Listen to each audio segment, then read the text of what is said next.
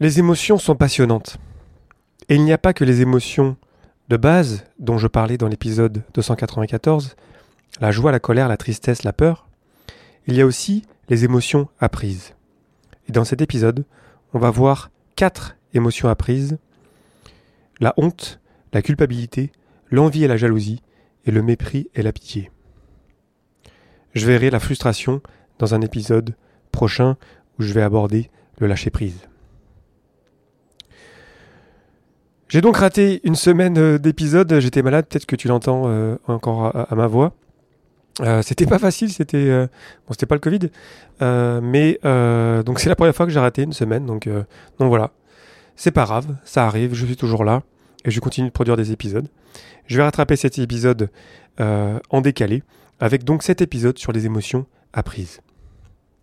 Tout le monde naît avec des émotions de base, et si on restait dans une bulle toute notre vie, si on n'avait pas de contact avec notre environnement extérieur, peut-être qu'on resterait juste avec la joie, la colère, la tristesse et la peur.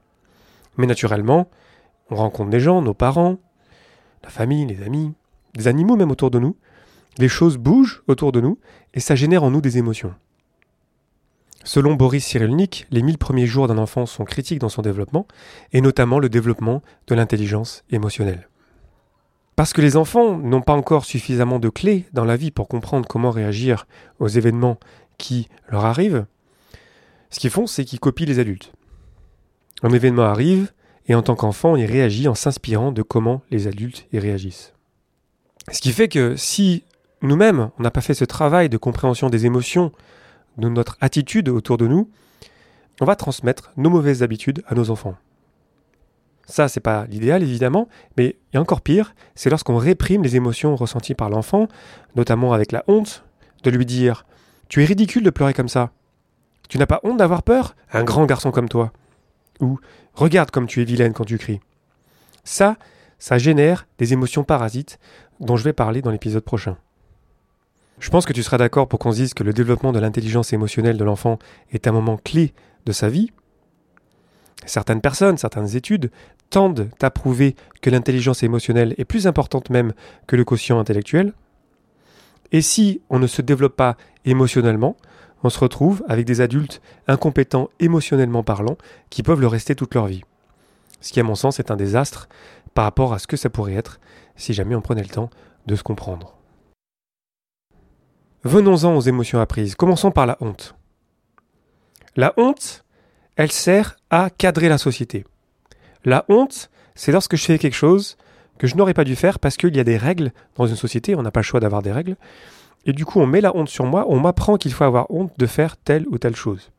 Donc c'est très utile, c'est très puissant, c'est très important. Évidemment, il faut qu'on ait honte de faire des choses qui sont totalement inacceptables en société.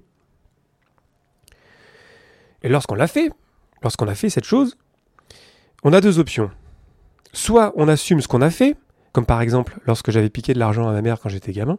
Je me souviens très très bien du moment dans la voiture où ma mère m'avait demandé, et où à un moment donné j'en pouvais plus de honte euh, de, lui avoir piqué 10 euh, francs dans son euh, sac à main. Et j'avais dit non voilà c'est moi, c'est moi qui les volé, voilà je te les rends. Ce faisant, en prenant la responsabilité de dire la vérité, de reconnaître mon erreur, j'ai retrouvé la liberté. L'autre cas de honte dont l'exemple le plus magnifique, ou le plus terrible aussi, est le mouvement MeToo, c'est le fait de remettre la honte dans les mains de celui qui a posé l'acte déviant. Parce que parfois, je peux me sentir honteux, alors que ce n'est pas moi qui ai fait quelque chose de mal.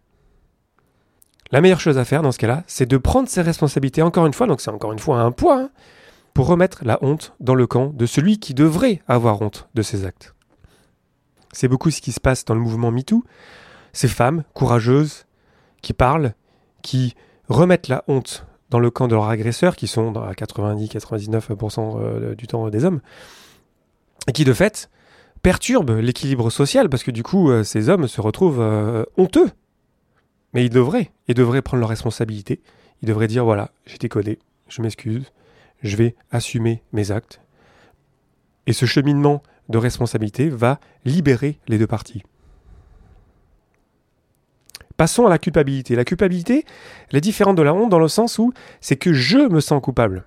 Ça veut pas dire que j'ai fait quelque chose ou que je n'ai pas fait quelque chose. C'est que moi, je me sens coupable moi-même. Parce que j'ai transgressé un des interdits que je me suis mis sur moi-même. Par exemple, l'interdit de se faire plaisir, l'interdit de se reposer. Le cheminement mental pour arriver à en sortir, c'est de se rendre compte des interdits qu'on se met sur nous-mêmes. Et se poser la question, je critique chez les autres les comportements que je m'interdis. Si je trouve révoltant que des personnes fassent des pauses, c'est sûrement parce que je me l'interdis. Pourquoi est-ce que je me l'interdis? Mais après tout, j'ai le droit d'être qui je veux. Et j'ai le droit de poser les interdits que je veux sur moi-même. Le chemin de sortie de la culpabilité, c'est de se rendre compte de ça déjà, et ensuite de faire le choix d'être qui on veut être, sans être influencé par l'extérieur. Retrouver la liberté, encore une fois. Un autre cas de culpabilité, c'est lorsque je me sens coupable des problèmes d'une autre personne, lorsque je prends le monde sur mes épaules. C'est un transfert de responsabilité et je suis bloqué parce que je ne peux rien faire. La responsabilité, c'est lorsque je peux faire quelque chose. Si je ne peux rien y faire, ça veut dire que ce n'est pas mon problème. Est-ce que c'est ma responsabilité? Ai-je vraiment le pouvoir direct d'agir sur ce problème? Si oui, j'agis, je prends mes responsabilités, je reprends ma liberté, sinon, je laisse ces responsabilités à l'autre. Passons à l'envie et la jalousie maintenant. Elles sont générées lorsqu'on se compare aux autres. Je me sens inférieur parce que je n'ai pas ce qu'ont les autres. C'est un rappel qui me dit que bah, j'ai laissé tomber mes rêves ou mes objectifs. J'envie des gens qui font des choses que je n'ai pas faites. Je suis jaloux des personnes qui ont fait des choses que je n'ai pas faites. Je suis envieux, je suis jaloux parce que je n'ai pas fait le deuil d'une option que j'avais pourtant écartée. Une tristesse ici qu'on n'a pas assumée, qu'on n'a pas vécue pleinement. Alors ce que je peux en faire, c'est soit agir, bon peut-être que c'est trop tard pour moi par exemple pour devenir un champion de rugby, mais peut-être que je peux me mettre à faire du rugby dans un club euh, amateur. Donc j'agis. Soit je laisse tomber, j'assume d'aimer le rugby parce que c'est un sport fantastique, mais voilà, je vais simplement en profiter en le regardant. Soit je me réconcilie avec mes propres choix. Je n'ai pas fait ces choix-là. Ben, j'en suis pas malheureux. C'était mes choix, avec les données que j'avais à ce moment-là. Et puis voilà, la vie continue. L'envie et la jalousie sont utiles pour guider mes prochains choix, donc, et retrouver ma responsabilité de ne pas juste être bloqué avec elles. Quatrième émotion apprise, le mépris et la pitié. À l'inverse de l'envie et de la jalousie, le mépris et la pitié reposent sur un sentiment de supériorité. C'est prendre de haut une personne qu'on considère moins bonne dans quelque chose ou moins bonne en général que nous-mêmes. Là, c'est la bienveillance qui va nous aider à comprendre que chaque personne agit de manière logique. Moi, j'aime bien me référer au philosophe euh, Spinoza là-dessus, qui me dit que, mais voilà, on agit toutes et tous de façon logique. Ne fais pas ta langue de vipère sur ton frère avant d'avoir marché trois lunes dans ses mocassins. Je ne peux pas pleinement comprendre les choix de quelqu'un sans avoir vraiment vécu sa vie. Finalement, c'est de la systémie, c'est de rendre compte que je suis l'enfant du système dans lequel je vis, Certes, j'ai mon libre arbitre, certes, j'ai ma liberté, mais après, je fais tout ce que je peux à tout moment. Tout le monde fait tout ce qu'il peut à tout moment. C'est l'un des principes de base de la PNL.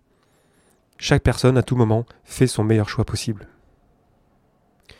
Pour te donner un exemple qui m'a beaucoup marqué euh, personnellement, l'année dernière, je suis allé voir le camp d'examination d'Auschwitz. En tant que gamin euh, né dans le sud-est de la France, euh, on n'était pas allé visiter un camp d'extermination. Et ça me semblait important, en tant qu'humain, d'y aller. Donc ma copine de l'époque euh, était pas ravie de cette proposition de vacances, mais on y allait. Et c'était terrible, évidemment. Et j'ai de la compassion extraordinaire pour les millions de personnes qui sont, qui sont mortes là-bas. Et j'ai aussi de la compassion pour les personnes qui ont tué là-bas. Si j'étais né en 1930 ou en 1925 dans une famille nazie, peut-être que j'aurais été un gardien d'Auschwitz. Je sais, je connais trop la psychologie humaine. Je sais que l'être humain est influençable. Je connais l'expérience de Milman. Je ne prétends pas être meilleur que quiconque. Je sais qu'en tant qu'humain, j'ai cette faiblesse d'être influencé par mon environnement. Et donc, même si parfois j'oublie, j'essaie de me rappeler que chaque personne fait tout ce qu'elle peut à tout moment. Cette bienveillance, cet amour pour les personnes autour de moi me permet d'être plus en paix avec les humains autour de moi. Alors attention, comprendre n'est pas excuser, Mais je comprends qu'on puisse faire des erreurs, je comprends qu'on puisse faire des choses terribles. Je ne dis pas que j'aurais fait mieux. Et si je revenais à un exemple un peu plus léger, lorsque j'ai des personnes dans mes équipes qui partagent euh, des concepts euh, erronés, qui se trompent finalement, ben, j'ai deux options. Soit je les méprise parce que moi je sais plus, soit j'ai pitié parce que je sais plus. Soit je vais essayer de comprendre, je vais leur poser des questions, je vais parler, je vais échanger avec elles. Et là, dans 100% des cas, je trouve des pépites. J'arrive à comprendre pourquoi les personnes se comportent de telle ou telle manière, même si sur le moment, ça m'a mis en colère et j'étais plein de mépris pour elles. Le chemin, là, c'est le dialogue, c'est la bienveillance, c'est comprendre, c'est parler, c'est échanger. On a donc vu la honte, la culpabilité, l'envie et la jalousie, le mépris et la pitié, des émotions complexes qui s'ajoutent aux émotions de base, qui donnent toute une palette d'émotions qui sont pas faciles à comprendre. Du coup, la clé, c'est de prendre le temps de s'écouter. Par exemple, d'écouter l'enfant, de respecter l'enfant, de ne pas le traiter comme un enfant, justement, pas l'infantiliser, mais de dire qu'est-ce qui se passe? J'aimerais comprendre. Qu'est-ce qui se passe que tu pleures? Qu'est-ce qui se passe que tu cries? Qu'est-ce qui se passe que tu t'es caché dans un coin? Nous sommes responsables, nous adultes, d'être de bons modèles pour nos enfants, que ce soit nos propres enfants, mais aussi avec les enfants euh, qui euh, gravitent autour de nous. Mais ce n'est pas trop tard. Si on n'a pas encore appris comment fonctionnent les émotions, on peut l'apprendre à tout âge. C'est en nous tout ça. Et lorsqu'on met des mots dessus, sur ces émotions complexes, on peut retrouver la responsabilité d'agir ou de laisser tomber. On peut retrouver la responsabilité de nos actes. Et ce faisant, on retrouve la liberté. On n'est plus en train de subir des émotions, on agit et on vit vraiment. Pour terminer cette citation fabuleuse de Boris Cyrulnik, la vie est une partie d'échecs, les premiers coups sont importants, mais tant que la partie n'est pas finie, il y a toujours de beaucoup à faire. Je te remercie pour ton attention et tes réactions. C'était Lodaven pour le podcast Agile. Je te souhaite une belle journée et une belle soirée.